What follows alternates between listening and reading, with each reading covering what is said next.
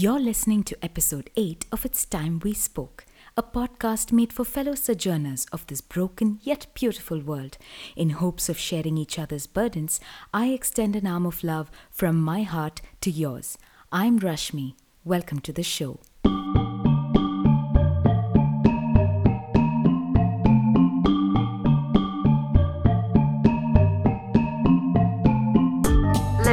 Loving, hoping, life's a wonderful creation. Feeling hearts are broken, mixed emotions up to fly. Tossing, turning, whirling, wondering if you make it through. Hold on, just a moment, maybe I can get to you. It's time we spoke.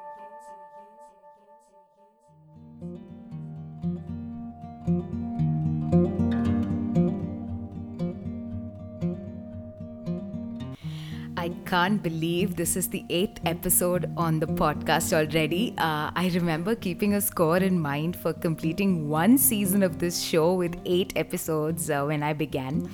And now we are finally at that mark. I wouldn't have had the motivation to keep bringing out content had it not been for you guys, my dear, dear listeners who take the time from your schedules to tune in and listen to an entire episode and also pass your valuable feedback to me. So, thank you all for the encouragement. I really appreciate it. So, on this last episode of the first season, I'm going to be talking about some wrong coping mechanisms that we often use when we are stressed and also uh, some suggestions of healthy coping strategies for you all to try out. Like I mentioned in my previous episode, stress is just a natural indication the mind gives the body when there is a perceived emotional, physical, or mental threat to us. And the immediate type of response would either be flight, fight, or freeze. And all of us do this. But some of us who have experienced abuse in childhood or neglect from parents during the early nurturing years develop a whole lot of unhealthy ways to cope with the stress. Let's hear a few of them. The first one is food. Increasing the dosage of our intake of snacks or sweets to help numb our pain is definitely the first on my list. The food by itself doesn't help the stress, but we forcefully try to pay attention to the taste of what we're eating and the sensations uh, it produces in our body instead of allowing our body to feel the pain caused by the stress. The second thing is isolation. Going into our own cocoon for a few days or weeks and blocking all forms of communication with anyone else. Sometimes a bit of solace will do us good, but when we are in a mental crisis, that is the time to go closer to others who can help us and not isolate ourselves. Number three, codependency. As much as isolating is harmful during this time, it is equally harmful if we turn to wrong relationships or overly cling to the ones we have and have no boundaries for emotional, physical, or financial dependence on them. Number four, addictions. In order to fill the void inside our hearts, we turn to excessive use of alcohol, drugs, sex, or any form of entertainment, be it movies or series, or simply spending hours and hours on social media with no sense of time.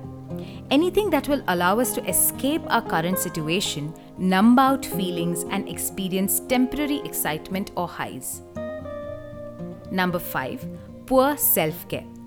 Basic things like sleeping, eating, taking a bath gets shaken up when a person is in mental stress and they begin neglecting these bare minimal aspects of self-care for days and weeks and sometimes longer.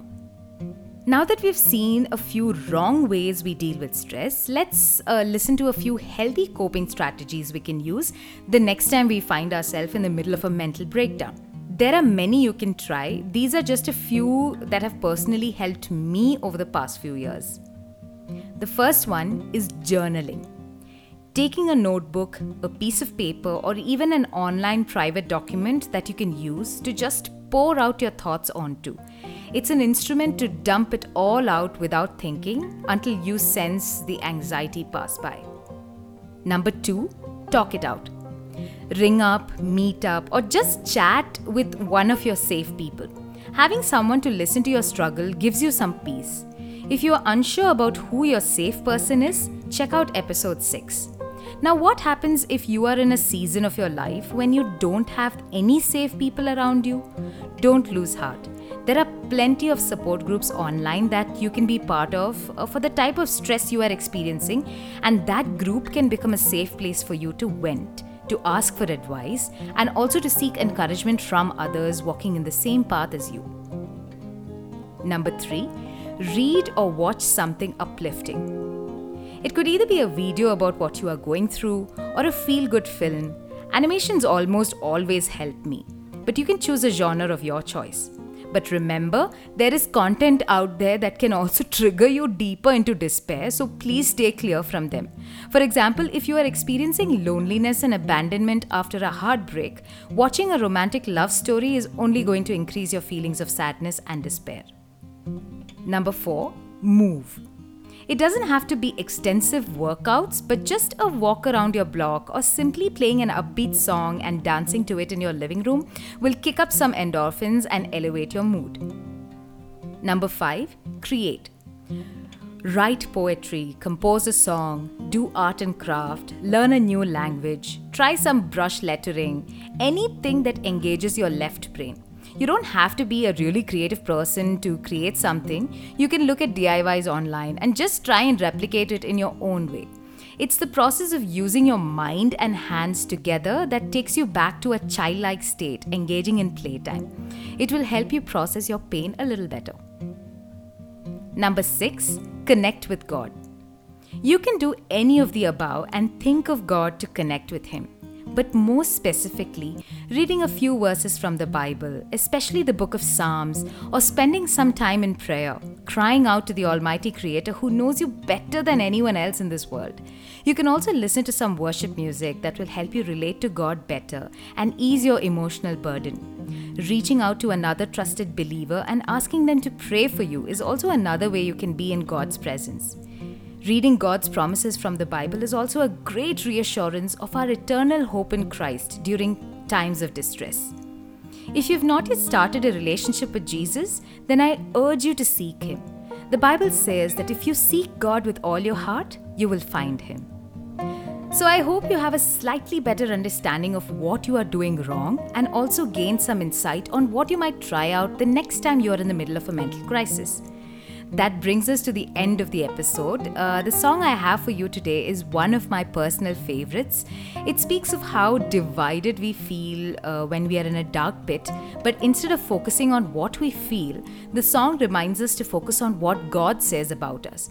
It's a beautiful song, and I hope it encourages you too. Here goes.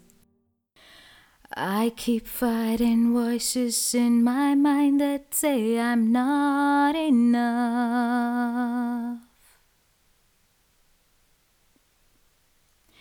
Every single lie that tells me I will never measure up.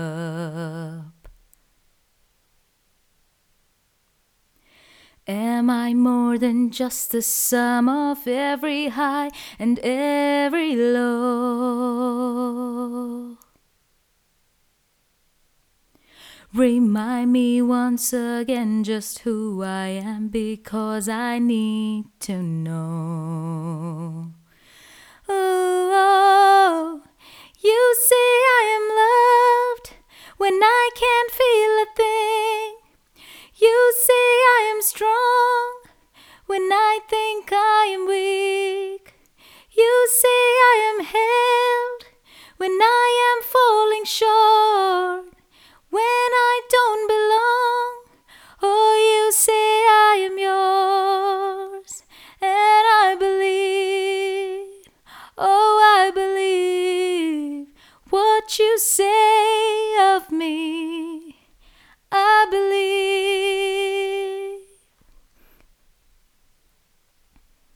The only thing that matters now is everything you think of me.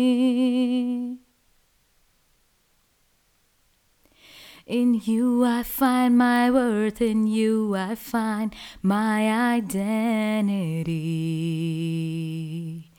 Oh, oh, you say I am loved when I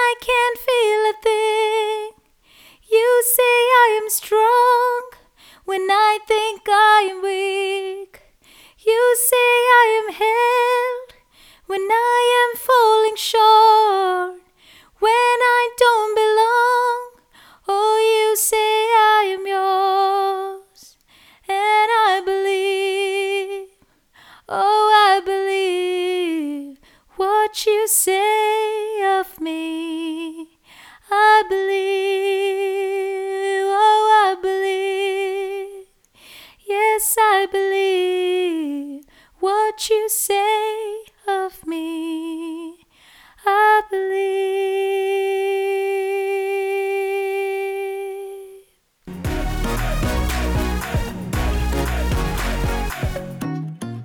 Thank you so much for supporting me and listening to today's podcast. Uh, this brings us to the end of this season of the show. I enjoyed recording each and every episode, and I hope to continue doing the same with season two.